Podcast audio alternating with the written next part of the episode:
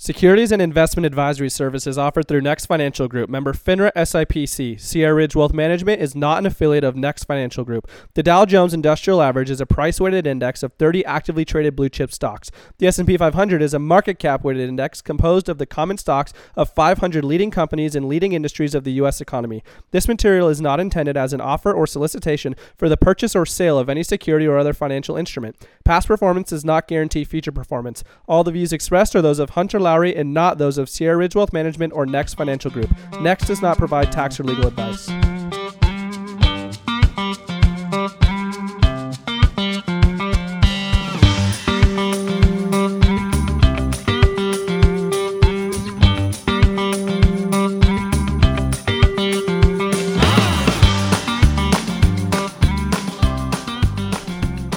Going on, everybody? Welcome back to the Wealth Accelerator podcast. It's Hunter Lowry here. Hope you're having a great day so far. Man, guys, the markets are on a tear again this week. so crazy. Last week we're talking about inflation concerns and tech is getting absolutely smoked. And then this week, tech is rebounding huge. Inflation concerns are muted. I mean, it's all over the place. And it just shows, guys, again, I know I keep harping on this, but you just can't be trading on emotion. You need to have a diversified portfolio that you can stick with that's going to get through all these volatile times. Because if you're just buying in and out and in and out all the time, not even talking about the tax consequences of that, but it's just impossible to time all these things. But, anyways, aside from that, right now, you know, how hard is it to, to make a change on something? I got to believe that I'm not the only one who gets this way. And I know I've talked about this, you know, building good habits, building good financial habits, and how hard it is for that. And also, even just personal habits, waking up earlier, not snoozing the alarm, not watching Facebook videos for an hour before you go to sleep, all that sort of stuff. But it's also so dang hard to change physical habits. I always go back to sports because I love playing every sport out there. But with sports, and again, maybe I'm the only one here who gets this way. but with me, it always feels like the more I'm working on a sport or a skill, the more I begin to really analyze it. I'm a really analytical person. I have a hard time, even in sports, just going off feel. I like to really understand how it's working. I like to watch videos of myself, of other people who are better than me. And I, I really like to break it down and understand everything that's going on. And I guess that can be a blessing and a curse. but as I'm really working on doing something and, and getting better at something, and I start to analyze these things really hard, it really points out my weaknesses and what I need to work on. Then trying to change those weak- weaknesses, oh my goodness, it can be so hard. And then you tend, you know, you try to change things, you get a little bit worse over time. It takes a while to get better and to ingrain that muscle memory.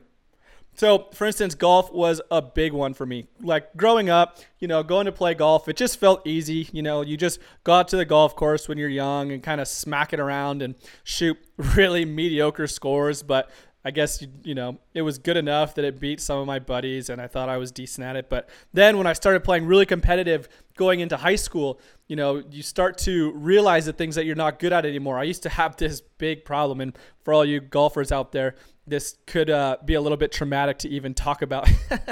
but I used to get way across the line. I'd drop it inside. I'd get really flippy at the bottom. And if things weren't timed up well, I would hit these nasty duck hooks. I mean, they would just take left turns and they were uncontrollable. And it would pop up like, I don't know, probably at least once or twice around. But luckily, in high school, you know, when you play in some of these tournaments, a lot of the courses aren't very hard. So at least in in Arizona, you know, a lot of those courses are built kind of more of a link style where the fairways are right next to each other and the courses are kind of long. So you just kind of got to bomb it around the golf course. And as long as you're not four fairways over, you can probably find it and, and hit it back over to your fairway. So I used to get away with it. I would just swing so hard. And when things were timed up good, the ball would, you know, I hit the hit the ball pretty far. But when it wasn't good, holy cow, when those duck hooks came out, it was absolutely terrifying. But again, it didn't really kill me.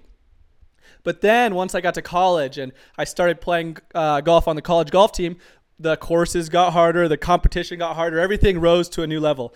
And we played this one of our home courses. Was called Via Verde Country Club, and it was 20 minutes from school, right outside of Claremont. And I grew up, like I said, playing on these courses that were really long and really open. You could just smash the ball everywhere. This course at Via Verde was the exact opposite if you missed the fairway, you were gonna donkey punch someone's window. The it, the course was super short, extremely tight. You never had to hit driver anywhere. It was just the complete opposite of everything that I was ever used to. So I had to change my entire game. I worked so hard on getting on playing better, on keeping my club face square, on hitting little fades. Actually, I I quit playing a draw. And for any of you guys that play a lot of golf, if you ever want to have the draw versus fade argument, I will battle for the fade side all day long. But once I started to hit this cut, you know, it made me look at the golf course way different. I analyzed each hole different. I analyzed each shot different. I just saw everything in such a different light. And it really took me a long time. It took me a long time to understand how to play the golf course playing a fade. I mean, it sounds simple, but it really was kind of a difficult transition for me. And it was a, a mental block that took me a long time to get over. You know, you get used to just viewing things a certain way. It's not easy to make a transition. And the same goes with money you know, when I'm talking with clients and prospects and working on financial plans with people, some of the conversations I have, you can just tell that their view of money and, and how their funds should be used is just a little bit skewed. And it's hard for them to view it differently and to change that mindset. And it's really not an extremely difficult concept to understand or anything, but you know, oftentimes these tough changes that people have to make in order to reach the goals that they're telling me they want to reach, it just a lot of times comes down to budgeting properly. Because first off, it's really, really easy to just spend money. I mean, who can't agree with that? It's so easy to go to the store and, and want to go shopping and, and buy something cool rather than saving it. And then you don't know where it's all going. You're paying too much to go out to dinner. You're maybe now ordering takeout all the time, online shopping. I mean, you can just blow through a paycheck so fast. But at the same time, it's also easy to save without a purpose it's easy to just fund your Roth IRA because you know it's a good thing to do. Hunter says so, Dave Ramsey says so. Whoever says put money in your Roth IRA, it's easy to just contribute to your 401k because you know it's free money with the match. We all know that. We all know that we should be putting some of our paycheck into these funds every single month. We know we should put some money in savings in case of an emergency. I mean, these are all easy things to do, and, and most people understand those concepts. But a lot of times people will just start doing all these things with no goals in mind, and they view it all as one basket of money that can be used to reach any of their goals that they have, which really isn't the case. And again, I see this a good amount when creating financial plans with people. They decide they want something and they want to accomplish something, but they're not structured properly to take on those goals right now. They mix up which bucket of money is supposed to be used for which purpose. The last thing you want to do with your investments is confuse retirement money with house buying money or college fund money with date night money. It's so, so important to not mix up these funds. And I'm not sure what's in the air right now, but this has kind of been coming up a lot lately. I've been getting a decent amount of questions and people wanting to pull money out of different accounts for goals that shouldn't be funded by those accounts you know, should I just pull out of my 401k to help afford this house I want to buy? Or should I take an early withdrawal off my IRA to help pay off these loans that I have? And oh man, I cannot discourage people enough from starting to play that game. It's a slippery, slippery slope. And I'll tell you why. Let's talk about some numbers real quick. So, let's say you have a really nice $300,000 in your traditional IRA, you're 40 years old, and you want to buy a new house. So, you're thinking you just want to take an extra $50,000 out of the IRA to help you out which doesn't sound too bad. You're still going to have 250,000 in the account invested and that's still a good amount to have invested. That should still do well. Well, you know, not so much. This is how it's really going to work. Let's say you live here in beautiful California as I do where it's nice and sunny basically all the time except today we've got the little hurricane rolling through for this week, but you know, for all that sunshine and all that nice weather, we got to pay a lot extra in taxes. So let's say you're in the 10% state tax bracket and a 24% federal tax bracket. So right there, that's 34% you're paying in taxes on that $50,000 that you wanted to pull out. So right there, for pulling out the 50 grand, you can just take $17,000 of it and send it right to the IRS. And if you think that stinks, just wait. We haven't even included the 10% early withdrawal penalty for pulling money from the from this account before you're 59 and a half. So kick that number up to 44% in taxes. And oh yeah, California tax an additional 2.5% on top of that. So it call it 46.5% is what it ends up being. Now that's $23,250 in taxes you're paying right there. That means the $50,000 you took out wanting to pay for your home, it actually ended up only being $26,750 in your pocket. Okay, so what if, you know, you had this $50,000 goal in mind and that's what you need net. That's what you need after tax. Then you would need to pull out about $95,000 to end up with that $50,000 net in your pocket. So now that's $95,000 gone from your account. Let's just keep with that 40 years old number and say that you're going to use the funds in 20 years.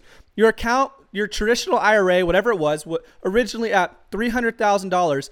If we assume an 8% annual interest rate over that 20 year period, when you turn 60 years old, your account is going to have about $1.4 million on it, which is fantastic. I mean, who wouldn't be happy to have that going into retirement?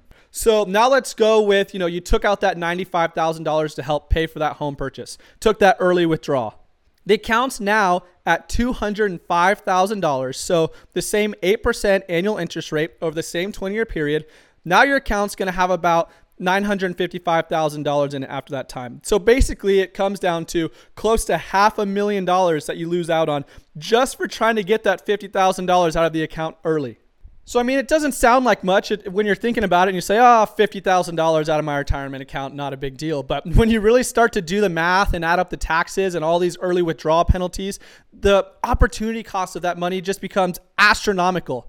Remember, guys, your 401k is not your checking account. Your IRA is not your vacation fund. Your 529 is not for lessons to fix your duck hook on the golf course. And it sounds silly, like, yeah, duh, Hunter, I know. You don't need to tell me this. That's obvious. But I'm telling you, it's an easy game to get into. And if you don't have a good concept and a good understanding of which bucket of money is used for what purpose, then you can easily find yourself trying to mix these things up and it can cause a little bit of a mess.